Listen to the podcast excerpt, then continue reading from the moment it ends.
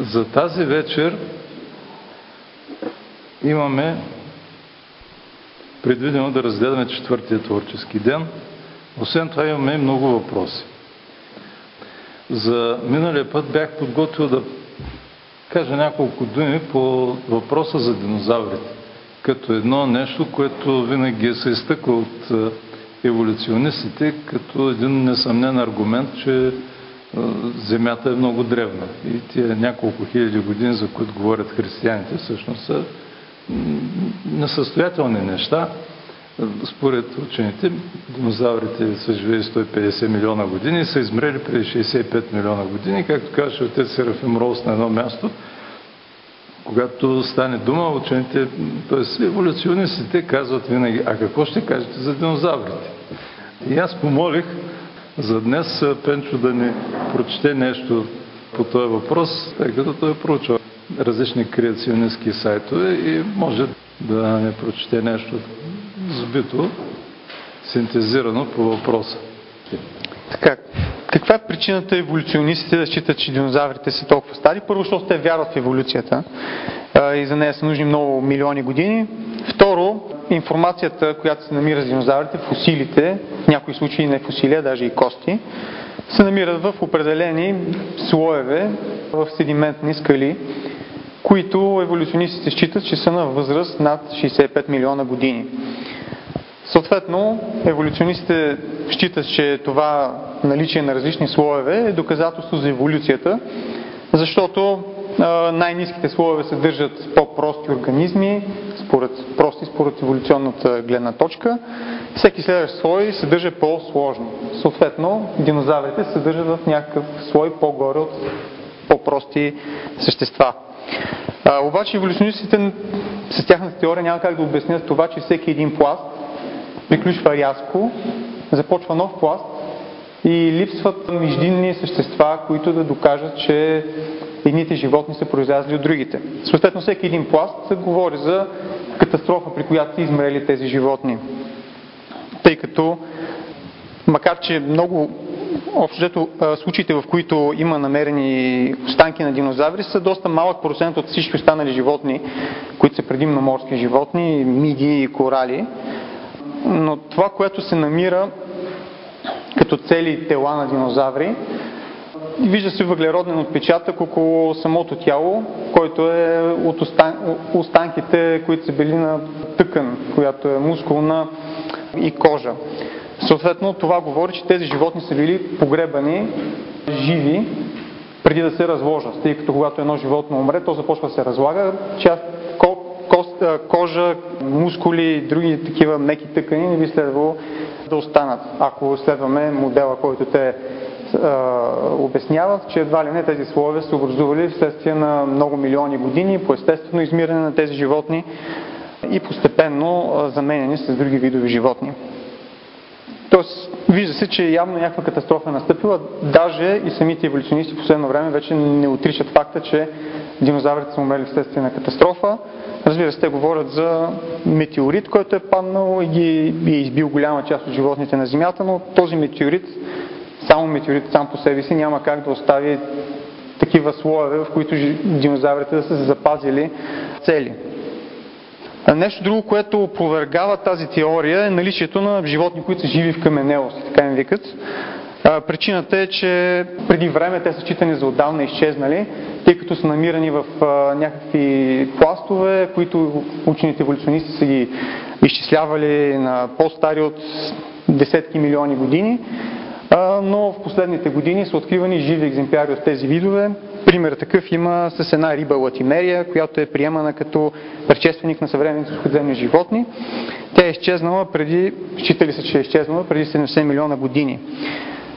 В по-горни пластове не е имало въобще, въобще никакви останки от тази риба, но през 1938 година са открити живи представители на този вид риба в водите край Африка и общо взето тя не е претърпяла някакви еволюционни промени от намерените фосили до ден днешен. Сега да погледнем каква е гледна точка на креационистите, тъй като ние имаме факти, еволюционистите ги виждат по един начин, тъй като те имат определено вярване, че нещата, че организмите се развиват следствие на еволюция. Креационистите, това са учените, които вярват в Библията и се опитват да обяснят тези факти на база на, на, база на описанието в Библията. И общо взето, когато виждаме двете гледни точки, става ясно, че в теорията на еволюционистите има доста пропуски, които те не могат да обяснят и си измислят все нови и нови теории с цел да запълнят тези пропуски.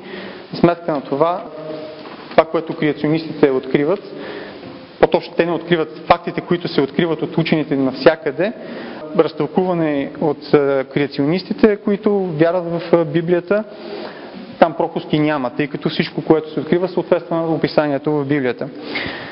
Сега, като ще говорим за динозаври, аз малко и за потопа ще кажа, тъй като той е свързан в случая.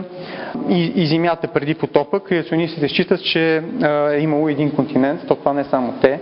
Принципно това е ясно, че континентите, то се вижда, че могат да съвпаднат един с друг. Така наречената Земя Пангея, континент голям, те считат, че това е континента, който е съществувал преди потопа и който е бил разделен по времето на потопа. Съответно, в този голям континент те считат, че имало няколко екосистеми. Едната е по крайбрежията, бреговете, в която са живели риби, земноводни животни. Следващата по вътрешността, където имало лагуни, блата, тресавища, са живели динозаврите.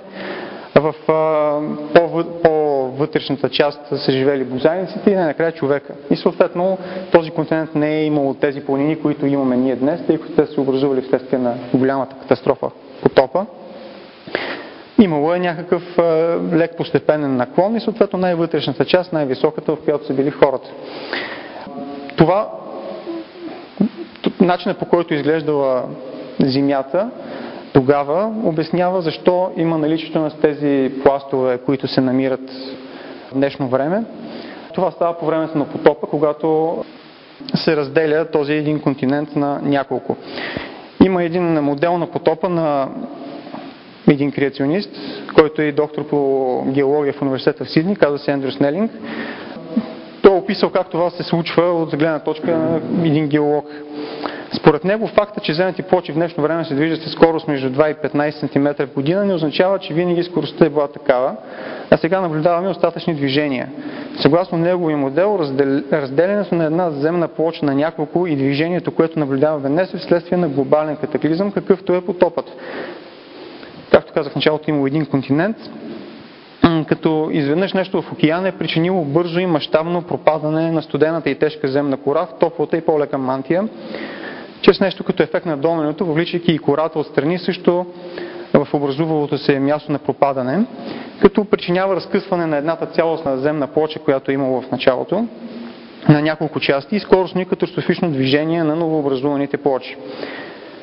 Сега има спекулация, че това може да е бил метеорит, каквото и да е, е причинило това разкъсване като по този начин в рамките на няколко седмици единият първоначален континент е разделен на няколко части на голямо разстояние една от друга. Магмата, която излиза на места на разкъсванията, води до много бързо загряване на водата в новообразуваните океани, което довежда до масово изпаряване в атмосферата, съответно до проливни дъждове. Поради това, че магмата е по-топла и по-лека, тя се издига до по-високо ниво с около 1000 метра от първоначалното дъно на океана, като по този начин изтласква водата нагоре, което довежда до заливане на цялата земна повърхност. След като новообразуваните океански дъна постепенно изтиват, натежават и потъват, като отварят място на водата да се оттегли от залятата суша, с което потопът приключва за около година, колкото е описана в Библията. Съответно, когато започва потопа, е имало той, той е бил голям катаклизъм, имало е цунами, имало е постепенно заливане, не постепенно, но заливане на тези екосистеми една след друга. И когато водите залеят едната екосистема на морските животни, съответно от теченията, които са образували, те са били доста бързи следствие от тези разкъсвания, излизане на лава, бързо загряване на водата. Е имало огромни маси от тиня, които са загробили тези животни. След това следва следващата екосистема на земноводните.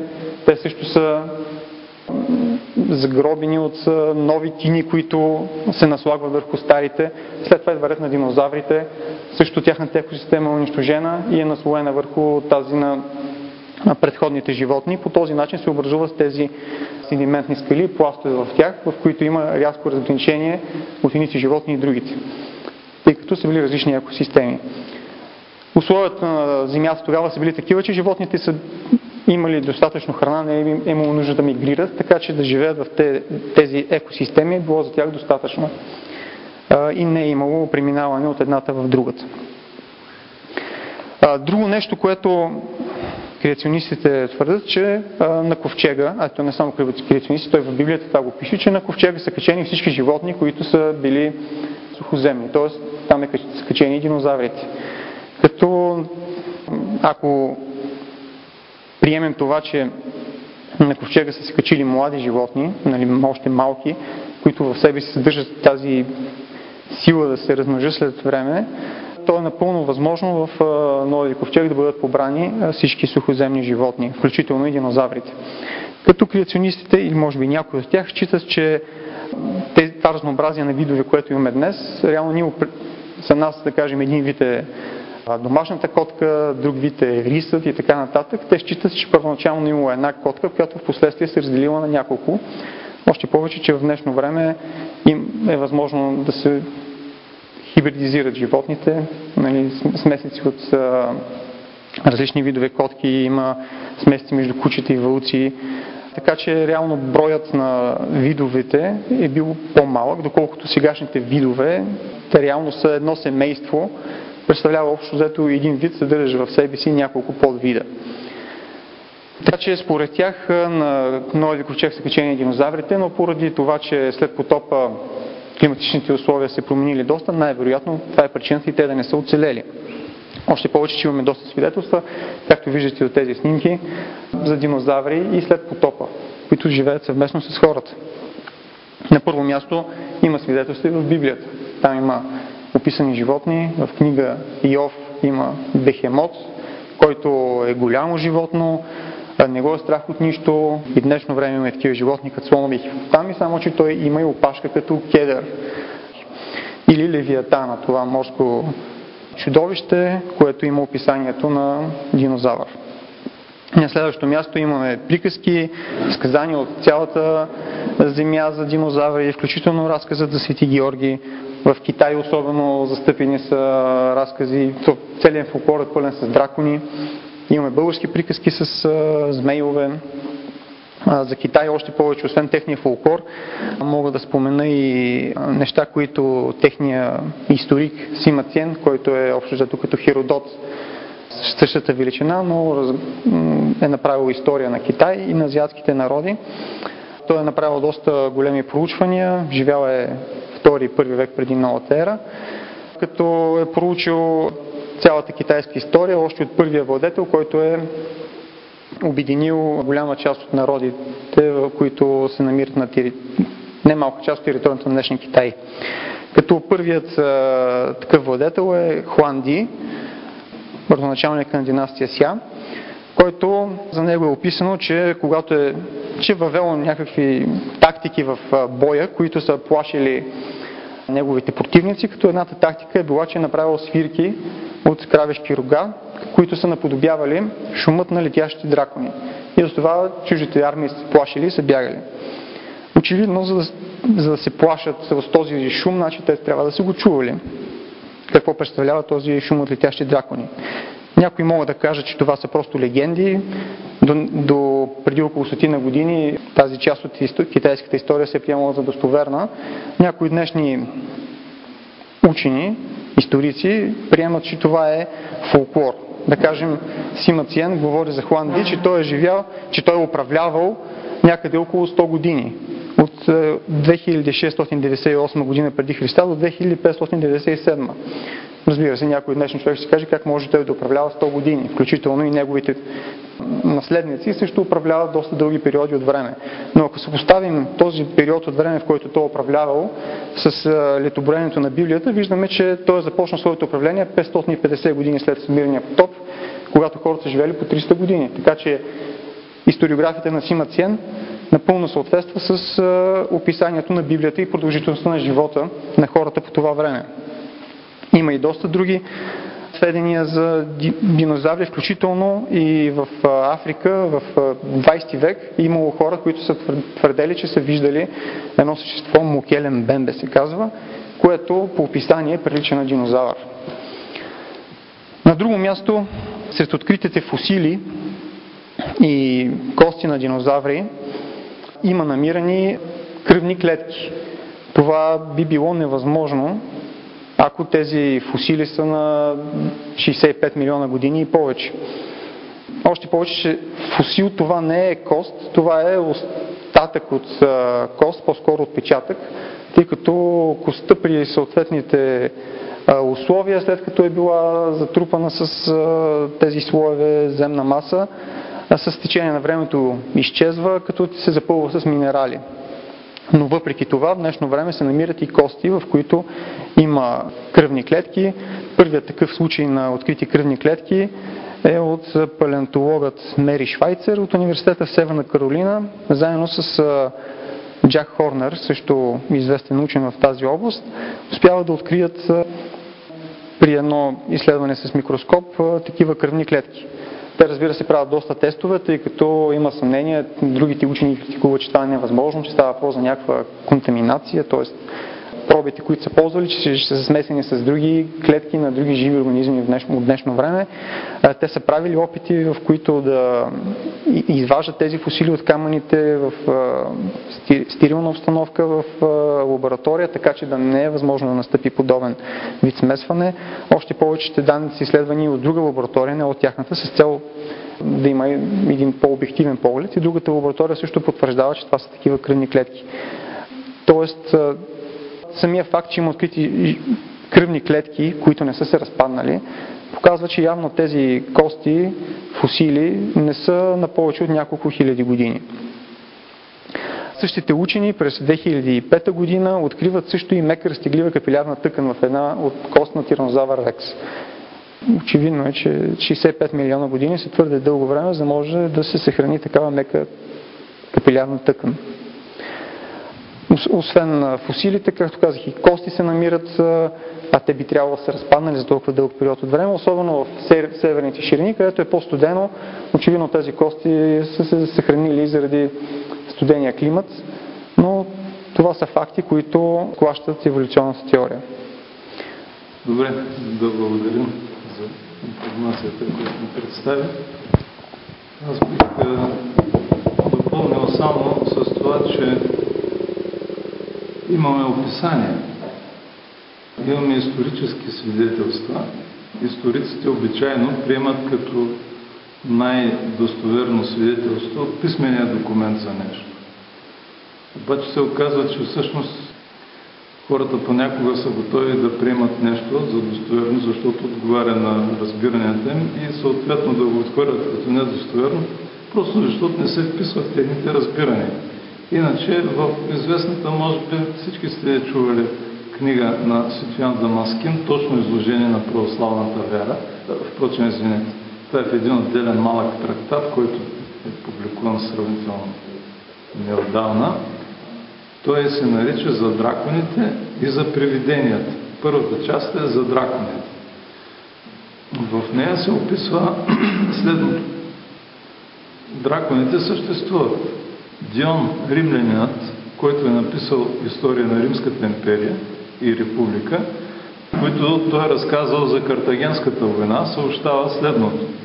Веднъж, когато римският консул Регул воювал срещу Картаген, внезапно припълзял дракон, който се разположил зад вала на римската войска. Римляните по заповедта на Регул го убили и отдрали кожата му, която изпратили в Римския сенат. Когато кожата, както казва Дион, била измерена по заповед на сената, то всички били удивени, че тя има дължина от 120 фута. Значи, ако един фут е почти 31 см, това представлява някъде около 35 метра дължина. Такива динозаври има. Съответстваща на дължината била и ширината на кожата. Има и друг род дракони, които имат широка глава, златисти очи и рогови израстат се на тюла. Такива има. Такива описани възстановки имаме. Още у едни други пък а, расте брада от гърлото, той го приличава на козата. Не знам дали има такива видове открити, които се наричат агатодемони. Те така се ги наричат. Тогава буквално на гръцки това означава добър демон. Тоест това може би не е бил такъв хищник. И говорят, че те не, нямат яйца. И този дракон е разновидност на животните, подобно, нещо подобно на останалите зверове. Дракона не изпуща отрова, за разлика от змиите, които са отровни. Това е което бих допълнил и само още един учен креационист обобщава позицията на еволюционистите, като казва Разбира се, дори някой да намери жив динозавър, креационистите не биха били удивени от това. Еволюционистите обаче ще трябва да обяснят догматическите си изявления, че не е възможно човекът да е живял по едно и също време с динозаврите. Подозирам, че тогава ще кажат нещо от рода, че динозавърът е оцелял, защото е попаднал в такъв забравен и отделен район, който не е претърпял никакви изменения за всичките милиони години. Работата е там, че независимо от това какво ще намерим, независимо от това как то ще противоречи на идеите на еволюцията, еволюционистите винаги ще изготвят някакъв отговор, защото еволюцията не е наука, не е факт. Еволюцията е вяра. Това казват креационисти. А, тук бях извадил и описанието от книга Ио, за което Пенчо спомена, което всички креационисти казват, че е описание на динозавър, очевидно. Това, което сега наричаме динозавър. Това е в книга Иов, в Стария завет на Библията и е точно момента, в който, това е вече към края на книгата, в момента, в който Бог говори на Иов. И го пита, ти къде беше, когато аз сътворих това и това и това и описва много от творенията и, описва едно такова чудовищно по размери, по сила, по описание животно, от което се вижда, че това е нещо познато на хората. Това е нещо, което много хора са виждали. Та така, трудно би могло да се обясни от гледна точка на еволюционната теория възможността за съсъществуване съвместно заедно по едно и също време на хора и динозаври, по-скоро то те го отричат категорично. Всички данни, които се натрупват в течение на времето в това отношение, те са отхвърлени по презумпция, защото това не е възможно. Тук вече навлизаме в доказателствения апарат на еволюционизма и ние ще обърнем внимание на това и по-нататък, че се прави едно доказателство в кръг. Всъщност това, което би трябвало да се докаже, в един момент неусетно се използва за основа, за доказателство.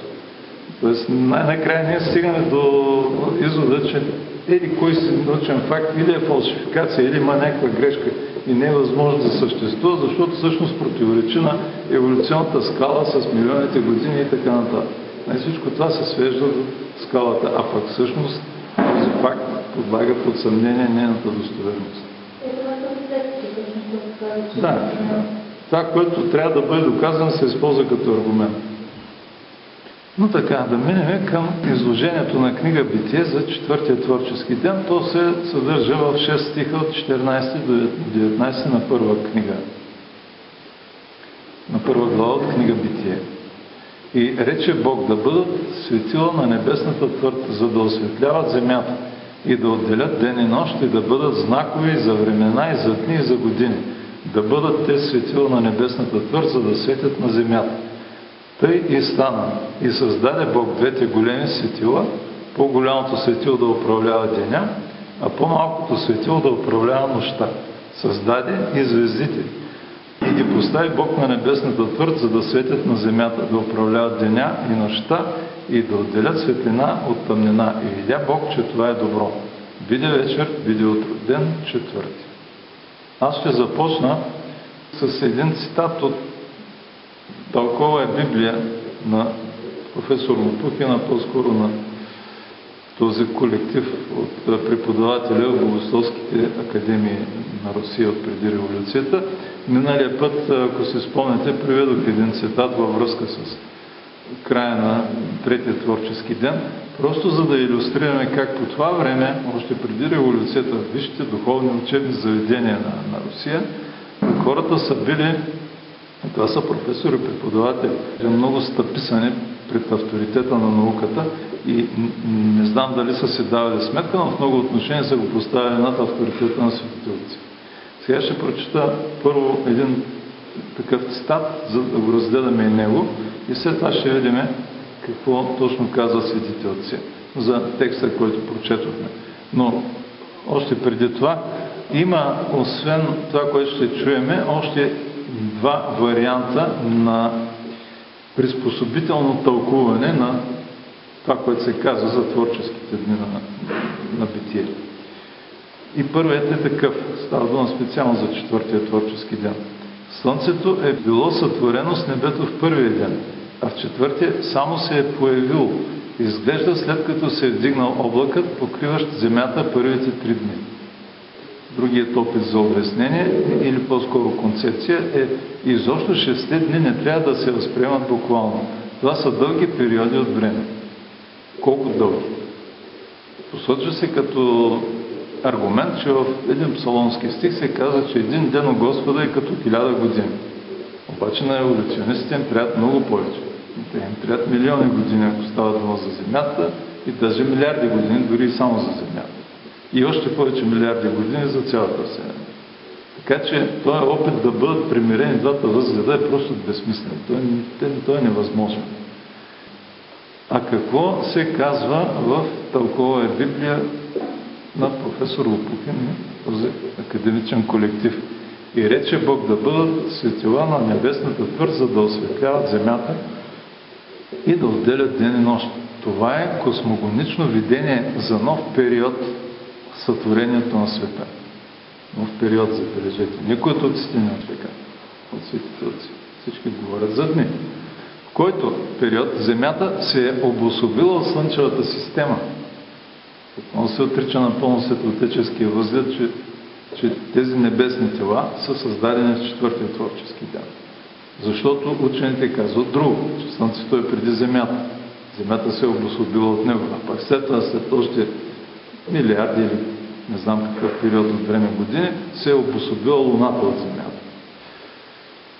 По-нататък. Библейският разказ за това отново се води приспособено към младенческия светоглед на древните хора. Светилата се представят сякаш са утвърдени на горната небесна твърд, така както те и действително не се изобразяват в нашата обичайна ненаучна представа. Тук има някакъв опит да бъде спасен текста на битие. И опита се състои в това, че Всъщност, да, той, той звучи ненаучно текста, обаче той е казан така, за да бъде приспособено към младенческия светоглед на древните хора. А, това всъщност е младенческия светоглед на някои езически философски школи. Както видяхме, ако се спомняте от първия ден на сътворението, Свети Василий много ясно казва, че така твърда сфера като кристал никой от християните не се представя. Нали? Битие не твърди такова нещо. Обаче именно тази обичайна представа, за която тук се говори в това тълкование, е такава, че има нещо като сфера. По-нататък те казват, за да довършим с цитата, тук за първи път е посочена действената причина за разграничаване на денонощието на ден и нощ, състояща се в влиянието на светилата. Отново в пълно противоречие с светоотеческото учение, което казва, за да не мислиш, че Слънцето е причина на светлината и на топлината, е имало три дни, в които е имало ден и нощ, е имало светлина и тъмнина, без то да съществува. А тук не може. Значи, науката казва друго. А откъде науката знае как това е било преди всички тия милиарди години? Очевидно става дума само за хипотеза. За някакъв модел, построение, теоретично. Това, сякаш косвено, продължава цитатът, потвърждава идеята, че трите предходни дни на сътворението не биха могли да бъдат обикновени астрономически денонощия и че те получават такъв характер в библейския разказ едва в последствие в качеството на известни определени моменти от космогоничното видение. Отново в пълно противоречие с тълкованието на светите отци. Повтарям, това е началото на 20 век и това са преподавателя вижте духовни учебни заведения на Руската империя. Сега да видим един съвременен превод, обикновено в такова качество предлагам отец Серафим Рос на светоотеческото учение. Той казва, следва обаче да се припомни, че първите глави на Битие разказват не за естественото развитие на Земята в съответствие с законите, които управляват това развитие сега, но това е разказ за чудесното начало на всички неща. Ние не сме свободни да разместваме дните на сътворението, за да ги подведем под своите теории. По-скоро следва да смирим собственото си мъдруване, за да постигнем това, което всъщност говори свещеният текст. И тук, както винаги, ключ за такова разбиране ще бъдат светите отци. Как са разбирали те четвъртия ден? Светите отци единодушно твърдят, че Слънцето и небесните светила са били създадени в четвъртия ден. Те не просто са се появили тогава. Отците не биха имали никакви основания да се откажат от изглеждащото в кавички по-естествено обяснение, че Слънцето е светило през първите три дни на сътворението, но Слънчевият диск е станал видим от Земята на четвъртия ден, ако писанието би разрешавало това. Това, че те всички като един отхвърлят такова обяснение, може да означава само, че текстът на писанието не го допуска. И да се обърнем и към тълкованията на самите свети отци от древността. Свети Йон Златоуст казва, Божественото писание, предвиждащо склонността на неразумните към заблуди, ни учи, че тази стихия, Слънцето, е създадена след като всички семена са произрасли на земята и тя е получила своята окраса. Нека никой не смее да каже след това, че уж без съдействието на Слънцето не може да озрява растящото на земята. Затова Моисей показва, че всичко е било завършено преди създаването на Слънцето, за да не приписваш на него озряването на плодовете, а на Твореца на Вселената. Той създал Слънцето в четвъртия ден, за да не помислиш ти, че уж то произвежда деня. Светител Василий говори на едно място, че всъщност действието на огъня може да бъде разделено на светлина и на топлина. И показва примера с неизгарящата капина, която е видял Моисей. Там, от действието на огъня, което е горяло в капината, е било оставено само действието на светлина. По същия начин, каза, трябва да гледаме на повествованието на битие и така да разбираме как е било възможно да има светлина без това тяло, което сега е нейният носител, Слънцето. Аз, казва Свети Василий, не твърдя, че аз и ти можем да направим това нещо, но твърдя, че за Бога е възможно. Както ние мислено може да разделим тези действия, действието на Слънцето от самото тяло, така Бог може да го направи реално. Светител Амвросий Медиолански казва, погледни първо небесната твърд, която е била създадена преди Слънцето.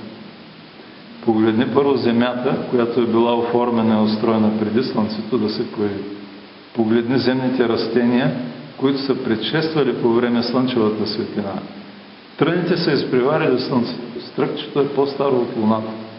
Затова не почитай за Бог този предмет, към който изглежда, изглеждат като да са най-първо отнесени Божиите дарове. Три дни са минали. Никой през това време не е търсил някакво слънце, макар и светлината да е била видима навсякъде. Защото денят също има своята светлина, която е предтеча на Слънцето. Виждате колко различни са тълкованията на съвременните богослови, които просто се стремят да напаснат това, което пише битие към това, което ни казват учени. Ма те вчера са ни казвали други неща, днес ни казват други неща. И утре ще ни кажат сигурно съвсем различни неща. На едно място отец Серафим пише също така, че в битие всичко е написано много просто и, и много сбито. И, и макар и да има някаква информация, която бихме могли да наречем частно научна, известен смисъл, защото се говори за сътворение. За сътворяването на видимия свят. Все пак, то е написано така, че всяко поколение хора може да чете тази книга и да отнася написаното в нея към научните представи на своето време. Обаче, ако се придържа към текста с вяра, че това е откровение от Бога, а именно така гледат на него светителци.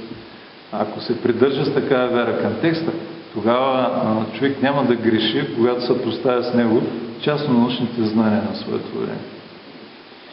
Да прочетем още един цитат в това отношение от отец Серафим Роуз.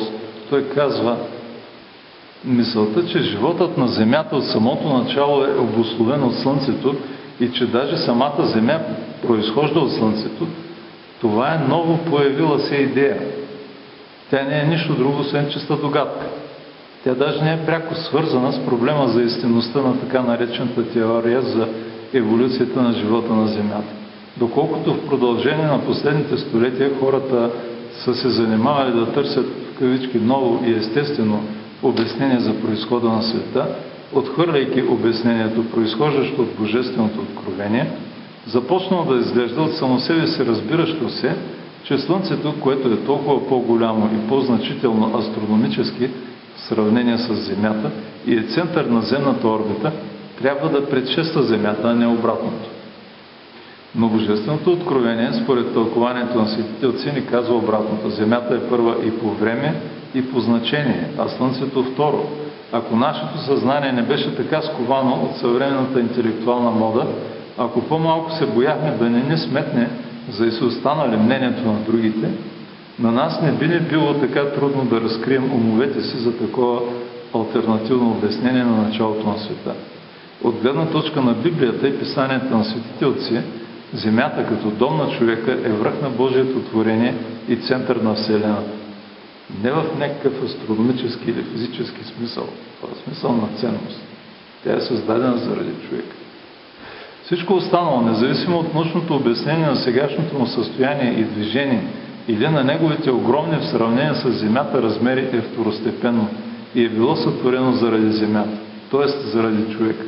Нашият Бог е толкова могъщ и велик, че нямаме никакво основание да се съмняваме, че с едно мигновено проявление на своята творческа мощ той е привел в битие цялата земя, която за нас е голяма, но е само прашинка в цялата Вселена. И чрез друго мигновено действие на своята сила, той е създал цялото необикновено множество небесни звезди. Той би могъл да извърши неизмеримо повече от това, ако би поискал.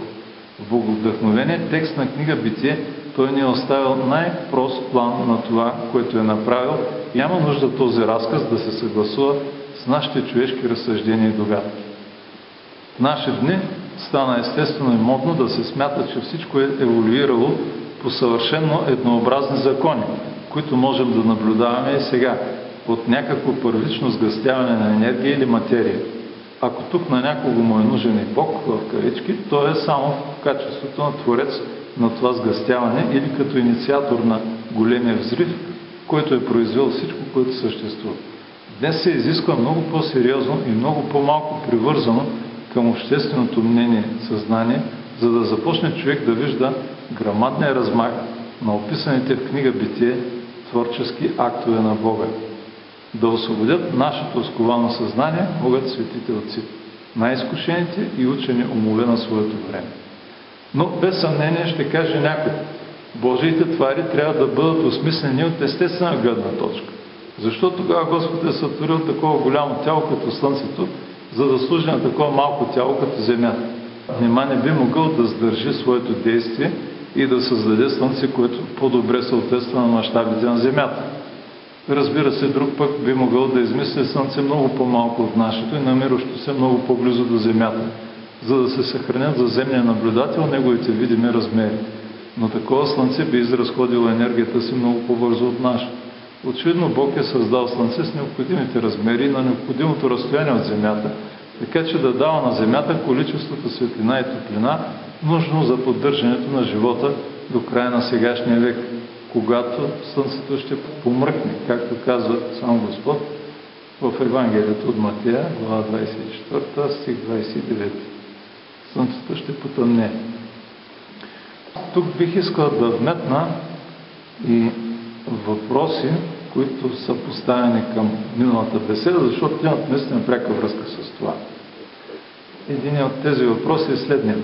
В изминалите ни срещи сравнихме християнския и научните възгледи за происхода на Земята. Тогава си дадох сметка, че нямам представа каква е християнската теза за пространството от наш, отвъд нашата планета, именно космосът. Учените непрестанно представят аргументи, с които се опитват да ни убеждават, че животът под някаква форма е възможен и на други места в Вселената, че е немислимо при наличието на толкова планети и галактики Земята да е единственото място, на което има живи същества. Каква е позицията на църквата? Ако от книга Битие разбираме как се е случило сътворението на нашата собствена планета, то какво можем да знаем за огромните космически пространства отвъд нея? Това, което казват учените, че може да има живот под някаква форма и на други места в Вселената, струва ми се, крие в себе си една предпоставка, характерна за начина на мислене, който е повлиян от идеите на еволюционната теория. Тоест, ако ние мислим по този начин, изглежда ние допускаме, че този живот може да възникне сам, някъде, при определени условия, ако ги има на лице. А ние знаем, че на Земята животът, всичко живо е създадено в тези творчески дни. Тоест, а от християнска гледна точка въпросът даже не може да бъде поставен така. Евентуално би могло да се попита какво казва църквата. Казвате някъде светите отци, че на друго място в Вселената Бог е създал живот. Не се среща такова нещо, освен на земята. Но нека да си припомним едни цитати от учени, представители на теоретичната физика, за да си припомним тяхната гледна точка. Стивен Лайнбърг книгата му Първите три минути след сътворението казваше Колкото по-разбираема става Вселената, толкова по-лишена от смисъл изглежда тя. Светът е сцена, но трагедията я няма в сценария. Трагедията е в липсата на какъвто и да било сценарий. Да си спомним това, което казваше биолога от Оксфорд Ричард Докинс. В една вселена на слепи природни закони някои хора се нараняват, други откриват щастие. Не можете да намерите никаква рима или смисъл в това, нито пък справедливост. Вселената около нас притежава точно тези свойства, които бихме могли да очакваме, ако в основата е няма дизайн, предназначение, добро или зло. Няма нищо, освен сляпо и безчувствено безразличие. Тоест, човек трябва да споделя поне от части, дори неосъзнато, това мислене, за да може да допусне, че някъде може да възникне живот. Различно от това, което е казано в битие. И още една изследователка, Сандра Фабър, която казваше, не вярвам, че Земята е била сътворена за хората. Нашата планета е възникнала следствие на естествени процеси, както и животът и разумът. По абсолютно същия начин смятам, че Вселената е резултат на естествен процес и появата ни в нея е изцяло следствие от действието на законите на физика. Предполагам, че въпроса се крие идеята за съществуването на някаква движеща сила, която има за цел нещо отвъд човешкото съществуване. Не вярвам в това. Ето защо напълно споделям мнението на Уайнбърг, че от човешка гледна точка Вселената е напълно лишена от смисъл. Защо учените говорят за това, че животът под някаква форма, забележете, не същия като този на Земята, е възможен и на други места в Вселената. По простата причина, според мен, е, че те знаят достатъчно много, па и всеки един от нас може да научи достатъчно много, ако се заинтересува. Така че да се направят извода, че условията, при които е възможен тук живота на Земята, са едно уникално съчетание от неизброимо множество фактори, от които ако само един се размести, живота няма да съществува. Тоест съвпадението, което трябва да се случи, е нещо почти невероятно. Не знам дали някой може да го е изчислявал по теория, по някаква теория, по математическите модели, според които може да се види едно на колко милиона или милиарда е възможно това да се случи, но аз не мисля, че е реално възможно това да се изчисли, защото първо никой не може да посочи един горе-долу приблизителен брой на факторите, които могат да обославят живота. Вие си спомняте, че ако да речем липса само това, което говорихме за тропопаузата, което говорихме за земната атмосфера, живота не би бил възможен. Защото се оказва, че това, което има във вид на въздушни пари над тази тропопауза, в долната част на стратосферата, предизвиква един парников ефект, който осигурява температурата на повърхността на Земята, така каквато я познаваме. Иначе тя би била минус 18 градуса средно, ако то е слой от водни пари в тая част на атмосферата не съществуваше. И това е само един пример. Има много и много други неща, които ако не са така или са разместени леко, живота не би съществувал. Да речем като орбитата на Земята, разстоянието и от Слънцето. Или да речем големината на самото Слънце. Това, което то има като въздействие върху Земята. Ако всичко това беше малко по-различно, живота не би съществувал. Затова, за да се говори за някакъв самовъзникващ живот, би трябвало да се покаже, че той може да бъде в някакви други форми, освен тия, които ги имаме на Земята, защото да се твърди, че е възможно да, да имат точно същите форми на живот, каквито ние познаваме, вече би било много трудно. И тогава трябва да се покаже, че някъде е възможно да има съвсем същите съчетания. И това е възможно само в, при презумцията, че ние имаме на разположение всички милиарди години, които ни са необходими назад и всичката безкрайност на Вселената. Т.е. когато нещо е безкрайно, там може да има всичко. Може да има и повторение на нещо. Общо взето там на, то, на тази идея почиват и конструкциите за паралелните вселени, които вече са съвсем далече от здравия разум, а са много модерни.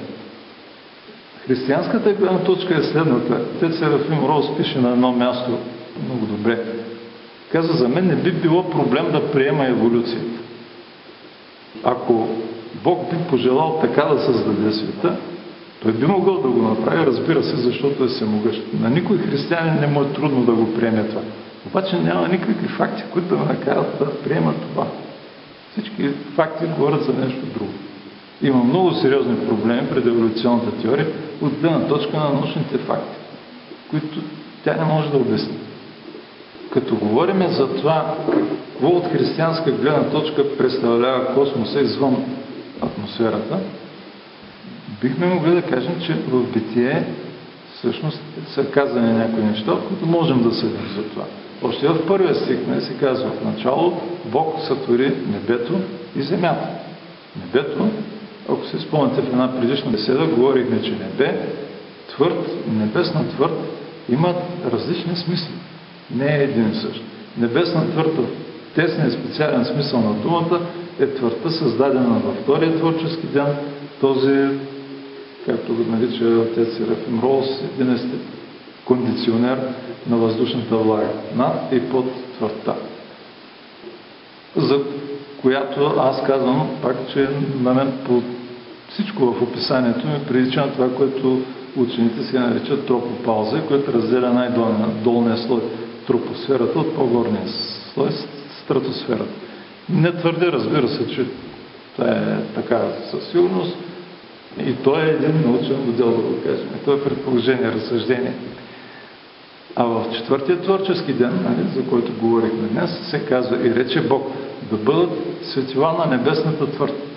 И създаде Бог двете големи светила. Създаде и звездите в четвъртия ден. Тоест, това, което го има в първия творчески ден, е земята и всичко останало в Вселената. Това огромно пространство, може би и материята, която се намира в нея. Сигурно, защото това е създаване на видимия свят. Като се каже небето, всъщност би трябвало в първия стих да разбираме това, което се нарича космос. Вселената, всичко. А в четвъртия творчески ден са създадени небесните тела в Вселената. Има едно много хубаво обобщение, пак от отец Серафим Роуз, който казва обобщение в смисъл на това какво трябва да бъде християнското отношение към такъв тип мислене, каквото прочетахме като свидетелство за начина на мислене тези учени, че защо трябва да създаде нещо толкова огромно за нещо толкова малко. Отец Серафим Роуз казва, откриването в последните столетия на необятността на космоса и огромните размери на много негови небесни тела не дава нещо ново, освен да прибавя величие в нашите очи към простия разказ на бития. И това е християнското отношение към всички нови открития. А това, че Вселената е създадена заради Земята, а тя заради човека, ние бихме могли да потвърдим още и с християнския възглед за края на всичко това, на видимия свят.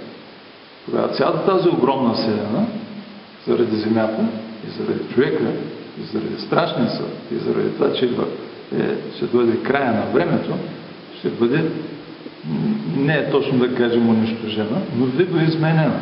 Тя няма да бъде същата. Първо всичко това ще бъде примахнато и ще бъде възстановено. Както се казва, пак и битието. Свети Василий каза, Господ предсказа, че дори и знаците за унищожаването на Вселената ще се появят на Слънцето, Луната и звездите. И веднага в Евангелието, пък сам Господ казва, веднага подир скръпта на уния дни, Слънцето ще потъмне. Това е непосредствено преди а, второто пришествие на Христос. Слънцето ще потъмне и месечината не ще даде светлината си. И звездите ще изпадат от небето. И силите небесни ще се разплатят. Звездите ще изпадат от небето. Тук може би трябва да видим как точно би трябвало това да се разбира. Но очевидно, че ще има някаква да я кажем, драматична, катастрофална от човешка гледна точка, промяна на всичко. Слънцето ще се превърне в тъмнина и месечината в кръв, казва свети пророк Йоел. Тук тълкованието на светите е, че това в кръв не трябва да се разбира буквално.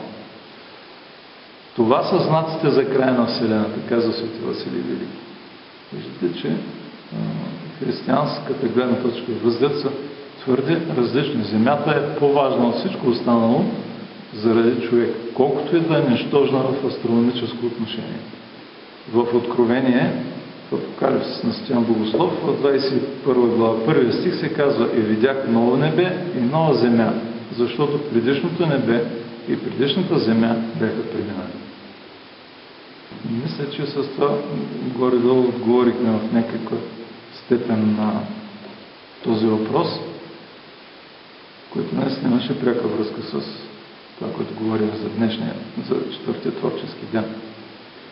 Има още един въпрос, който е малко по-различна посока, но пък е във връзка с нещо, което вече преминахме, може би няма да се върнем към него.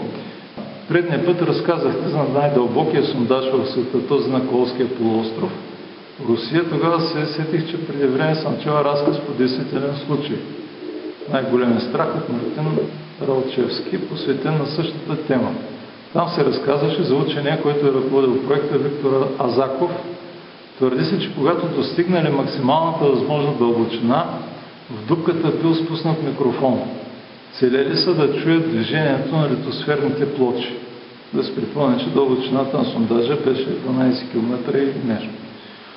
Това, което всъщност записали обаче, били човешки стенания и писъци учените изпаднали в шок. Единственото обяснение, макар и невероятно, било, че звуците идват от ада. Записът бил предаден на властите и историята се потулила. По-късно се оказало, че Виктор Азаков е презаписал касетата за себе си. След разпадането на СССР, неговият внук я намира и предава в Националното радио. Така записът става обществено достояние, днес може да бъде открит в YouTube. Слушах го, но имам съмнение относно автентичността му. Питам се, възможно ли е нещо подобно да бъде записано? Би ми било интересно да чуя вашето мнение по въпроса. Аз не съм попадал на този запис, не съм го слушал и не би могъл да споделя впечатление на първа ръка, защото не остана време. Това е интересно, ще го намеря. Но, честно казвам, аз така от това отдалече запознаване с въпроса съм настроен доста подозрително за запис а, писъци и шумове, идващи от Ада. Защото така, да разсъждаваме просто. Не знам дали сме в напълно правилна посока, но във всеки случай ние знаеме от християнското учение, че след частния съд на душата, тези, които демоните не ги допущат даже през въздушните метарства да отидат пред Бога, а ги свличат веднага в ада, пребивават там. Имаме много такива разкази в жития на свети. Обаче в същото време ние знаем, че там пребивават душите и очакват възкресението. Едва след Възкресението те ще се възсъединят с телата и то с така, както ги нарича писанието, духовни тела, а не тези груби тела, които имаме сега. Така че тия стенания и писъци би трябвало да изхождат от души, а не от тела. Обаче звука, който може да запише един микрофон, за разлика от това, което човек може да чуе като мисъл и по-скоро да го възприеме без звук. Звука, който може да запише един микрофон, очевидно е нещо материално. Това е някакво движение, някакви вибрации на въздуха, които ние възприемаме като звук, като думи, като реч, в такъв случай като стенания и писъци. Биха ли могли безплътните духове да издават звук, който да се чува така с, с, човешкото възприятие, с ухото, а не с ума и с душата?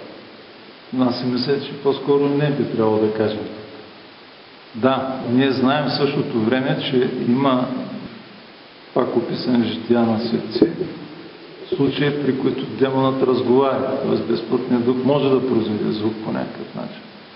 Обаче дали това е достъпно за човешката душа, не знам. Това са просто едни разсъждения.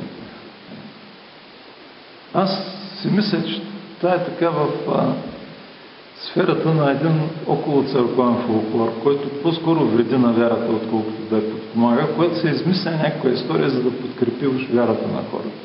Може би става дума за нещо такова. Имаше много популярен един запис на също разпространено в YouTube на ангелски хор, записан на Света гора от някакъв поклонник, който всеки ден издържаше фалшив, а най-много ме убеди в това разговора на един журналист, руски, в едно студио, такова религиозно предаване, в което той беше поканен някакъв доктор на богословието свещеник, който смяташе, че записът е автентичен. Най-много ме убеди той, че не е автентичен с аргументацията, която представяше, която беше много, много несъстоятелна. Сега можем да се върнем към този допълнителен въпрос за твърдта. Моля също за коментар относно твърдта, след като се изясни с голяма вероятност какво е тази твърд, текстовете от Серафим Роуз, доколкото се спомням, пише, че твърдта в началото е отделяла слой с много вода, който е бил над земята, но по време на потопа е паднал на земята, защото окната небесни са се отворили. Това е израза от българския текст на Библията. Според него, т.е.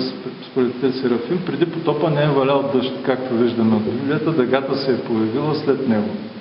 Вероятно този слой вода е пазил земята от слънчевата радиация и тя е попадала до много по-малка степен на земята, ако въобще е попадала, като този слой е пречил и на прякото попадане на слънчевата светлина и до изпаренията на големи количества вода от океаните, които да водят до дъждове.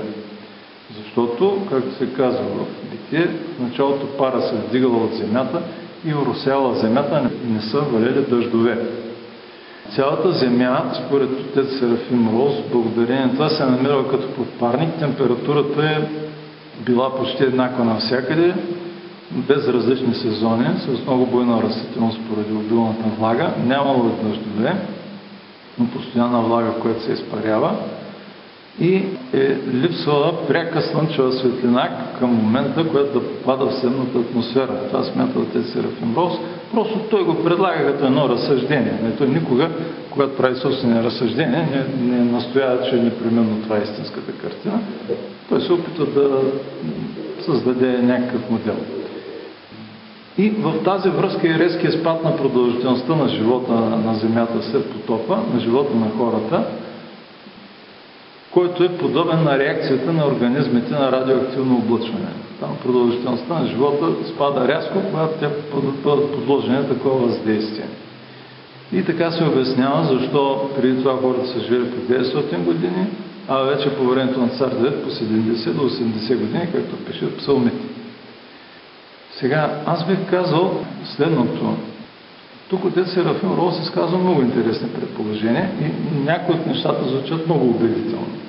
Има едно нещо обаче, което на мен се струва, че не е неприемливо и то е именно неговото разбиране, че твърта в наше време вече не съществува.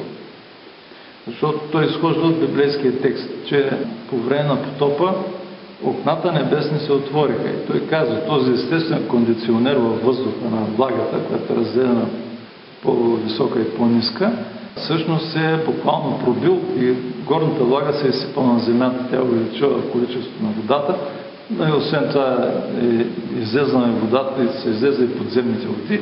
И така всичко е потопило земята, като я привело в първоначалното състояние на хаоса. Нали, знаеме от е, книга Битие, че при потопа са били покрити с колко беше, 14 лакти вода, ако не се лъжа, което значи около 7 метра, най-високите планински върхове. Те са били толкова под водата. Тоест вече земята се сушата по-скоро е била погълната, покрита от водата, както е било в първия творчески ден, до момента, в който сушата се е появила по Божие повеление. Той смята, че това се дължи на изсипването на цялото това количество влага във вид на вода, по-скоро във вид на дъжд.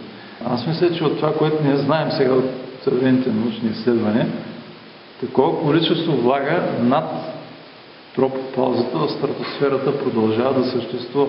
И ако то не съществуваше, не би бил пар, възможен парников ефект, който поддържа температурата на земната повърхност. Така че в тази част аз бих казал, че това ми се струва неприемливо. Схващането, че небесната отвърт в момента не съществува.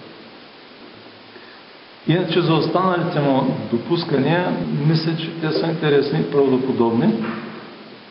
Той казва, че Свети Василий приема, че твърдта е била предназначена да запазва благоразтворението по цялата земя. Бихме могли да кажем, ние мислим, че това става и сега. Благоразтворението, това, което осигурява подходящи климатични условия за живота. А най-вече аз подлагам на съмнение това негово допускане, че твърдта не съществува и в момента не може да наблюдаваме такова нещо. По простата причина, че никой никъде от светите не говори за това. Това е доста важно нещо и когато говорят в тълкованията си за твърдта, те биха казали, че тя е унищожена. Или в тълкованието на потопа, че тогава е станало такова нещо. И още нещо има, което ме кара да мисля, че това предположение не е в правилна посока, а именно, да, отец Серафим казва, че по време на потопа окната небесни, т.е. те небесни прозорци са се отворили. Нещо като, да речем, пробиви в тази тропопауза и тази небесна влага се е изсипала долу. Обаче ние знаем, че сега има някакво количество пак над. Освен това, в края на описанието на потопа, или по-скоро на неговото оттегляне, когато са спрели дъждовете, се казва в писанието, че небесните окна се затвориха и дъждът спря. Ако те се затворили, какъв е смисъл да се затварят, ако на тях няма нищо, което вече да задържа? Тоест, ние може да допуснем, че голяма част от тая влага наистина се е сипала, обаче някаква част е останала. И много вероятно тя да е една доста по-малка част от първоначалното количество. Така че този слой, който освен парников ефект, има и ефекта на задържане на космическа радиация и на, ако не се лъжи, на ултравиолетовите лъчи, които също са доста вредни за организмите и за живота. А, така че този ефект на задържащ като защитен слой е доста по-малък. И всъщност на неговото, да го кажем, образно изтраняване или намаляне на защитния ефект може би се дължи това увеличаване на космическата радиация, която достига до Земята и вече на него пък се дължи това намаляване на продължителността на живота.